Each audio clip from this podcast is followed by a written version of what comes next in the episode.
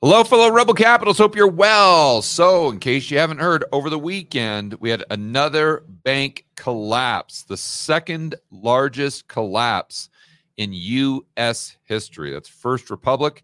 They are no more. And what happened, JP Morgan came in to the rescue and basically absorbed them, but it was really kind of a bailout from the taxpayers. You guys will see exactly what I'm referring to in just a moment. Let's shoot right over to this article from Zero Hedge and check it out. But before we do, want to remind everyone to get their tickets to Rebel Capitalist Live.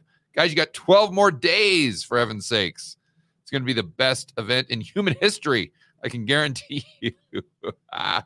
Mike Maloney, Peter Schiff, Lyn Alden, Chris MacIntosh, Simon Black, Jeff Snider, just to name a few. Gonna have Kiyosaki there as a VIP guest. I'm actually going to Disney World with Steve Van Metre and Jason Hartman. That's gonna be a lot of fun. But guys, got to get your tickets ASAP. You don't want to wait till the last minute. You can get your tickets at rebelcapitalistlive.com. Okay, now let's get over to this article. Let me zoom in a bit. JP Morgan, CEO, says system is very, very sound. Yeah, the system seems incredibly sound. It sure does. We've had the first and second largest bank failure in U.S. history over the past month. Four banks now have gone the, the way of the dodo bird, but the system is very, very sound, as if the problem is exclusive to these just small regional banks when you know darn well it's not. Why? Look at the yield curve, for heaven's sakes. Look at the, the what does Snider call it? The near term forward spread. And uh, you know, this is the the the wonky stuff that the Fed looks at that they admit is their most powerful recession indicator. So the bottom line here is with the banks going bust or with this next crisis, financial crisis, I mean, we're just in inning 2 or 3. This is nowhere near the end. But let's get down into this article. Actually, let me zoom in. That's what I was going to do. Always got to zoom in on the zero hedge stuff. After another massive bank failure, tax funded bailout. So it's not necessarily getting it from taxpayers, but really the average Joe and Jane is going to be paying for this. And I'll show you how in just a moment. JP Morgan CEO Jamie Dimon told listeners at an investor call that the system is very sound. uh, now, in case you're wondering, JP Morgan and Jamie Dimon hold 10% of all America's deposits. Now, currently, JP Morgan is in no jeopardy. I mean, their balance sheet looks extremely strong, but who knows? People would have said that about Silicon Valley Bank about a month ago. People would have said that about First Republic. Even two weeks ago, they would have said that about First Republic. If you don't remember, these big banks, including JP Morgan, put in $30 billion worth of deposits maybe two or three weeks ago after Silicon Valley Bank and Signature went bust. And they did this as kind of a vote of confidence that, oh, well, you know, you don't have to worry about First Republic. Oh, nothing to see here. Move along, move along. And then two weeks later, oh, yeah, they went bust as well. And do you think that those big banks that put in that $30 billion are taking a haircut? No, no, no, no, no. oh, no. They're going to get bailed out. They're going to get 100 cents on the dollar. I can assure you. And JP Morgan is going to get far more than 100 cents on the dollar. We're going to get into that just a moment. So, the good news for Jamie Dimon is that all these banks are going bust and he's getting the assets pennies on the dollar. But let's get into the nitty gritty here. So, U.S. regulators regulators were facing a dilemma that either you bail out the banks. I'm going to summarize these two paragraphs here. Either you bail out the banksters and then that's egg on the face of the Biden administration because then they have to come out and admit they did the exact same thing that they did in 2008, and that wasn't too popular. Remember Occupy Wall Street? Or they can just go ahead and let them go bust, and then JP Morgan and Jamie Dimon have to take a haircut. And you know that ain't going to happen. So what do you do? Basically, according to Zero Hedge, they kind of staged this auction process. and they said there was a, a, bidding war. And oh, magically, JP Morgan won the bid. But then you look into kind of the shenanigans or the details of the deal for JP Morgan, And then you kind of scratch your head and you say, yeah, how, was that really a bidding process? Or did the bidding process just involve Janet Yellen getting on the horn with Jamie Dimon and saying, please, please, please, please just take over First Republic? And then Jamie Dimon saying, yeah, okay, maybe, but you're going to have to give me this, this, this, this, this, and this. And you're going to have to ensure that I don't lose a dime. And you're going to have to ensure that I make about a trillion dollars on this deal. And Janet Yellen says, okay, fine. that's pretty much the bidding process. at least that's what it seems like to me.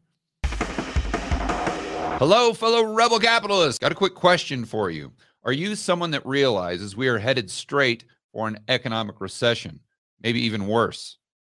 Do you also realize that the government is trying to restrict your freedom, liberty, and privacy on a daily basis? We've all heard in the news lately about central bank digital currencies and it's not a matter of if we get them, it's simply a matter of when.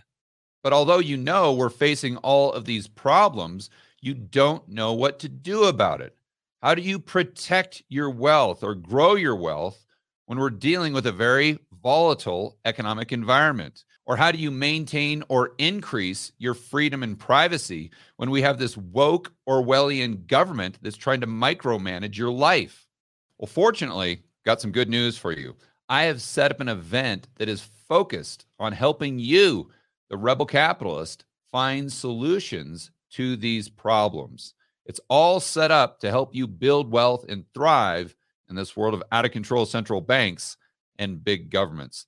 That event is Rebel Capitalists Live. It's going to be absolutely incredible. It's in Orlando, May 12th to the 14th. We're going to have speakers like Peter Schiff, Mike Maloney, Lyn Alden, Chris MacIntosh, Brent Johnson, Jeff Snider, Robert Barnes, just to name a few. So, to get more information on how you can attend this incredible event that's going to give you actionable intel that will help you prepare for the rest of 2023 and beyond, go to rebelcapitalistlive.com and I will see you in Orlando.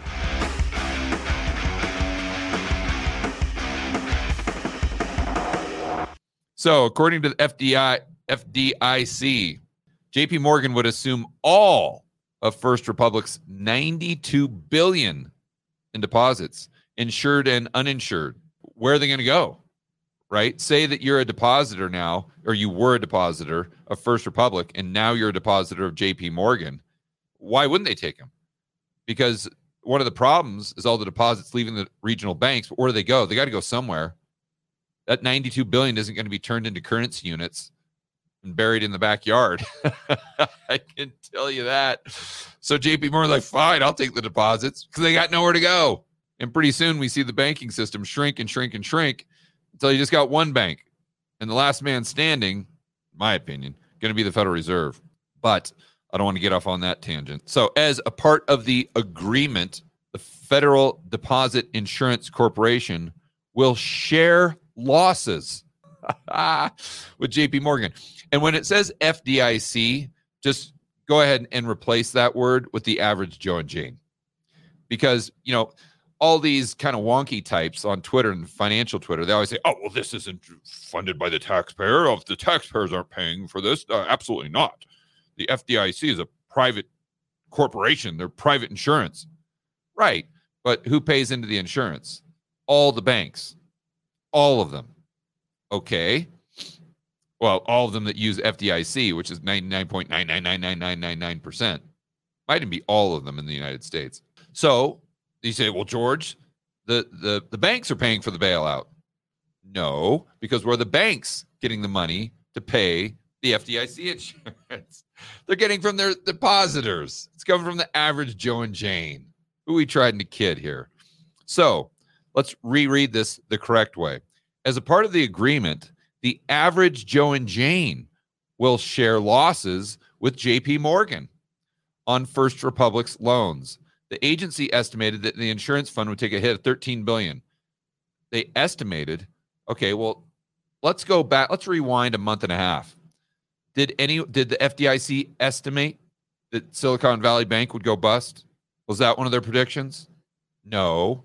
Did they predict any of this? No.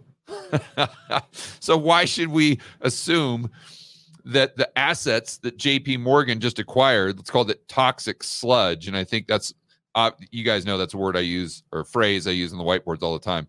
I, I, I thought it was funny that uh, this article from Zero Hedge used the exact same term, toxic sludge. So they inherit all this toxic sludge. And the average Joe and Jane, which is posing as the FDIC, is saying, yeah, we're only going to take a hit of 13 billion. Yeah, right. Let's see how that pans out. Oh, and oh, and get this. J, you say, well, George, how did JP Morgan pay for the deal? Answer, they didn't. Or you say, well, how does that work, George? Well, look at this last sentence. JP Morgan also said it would receive 50 billion in financing from FDIC or from the average Joe and Jane to make the deal happen. So JP Morgan comes in and says, Yeah, we'll do the deal. But the average Joe and Jane, the American citizens, are going to have to lend us the money to do it. And then the American citizens, the poor and middle class, are also going to have to absorb the losses if we take any, or they're going to have to absorb part of the losses. And you notice they don't specify how much. But when you get into the nitty gritty, you see that that would be 80%, 80%.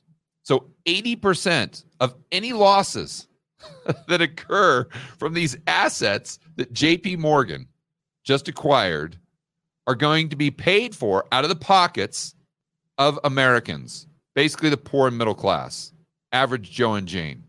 So it's it's tails I win, heads you lose type of situation. Or it's where we're socializing the losses and privatizing the gains.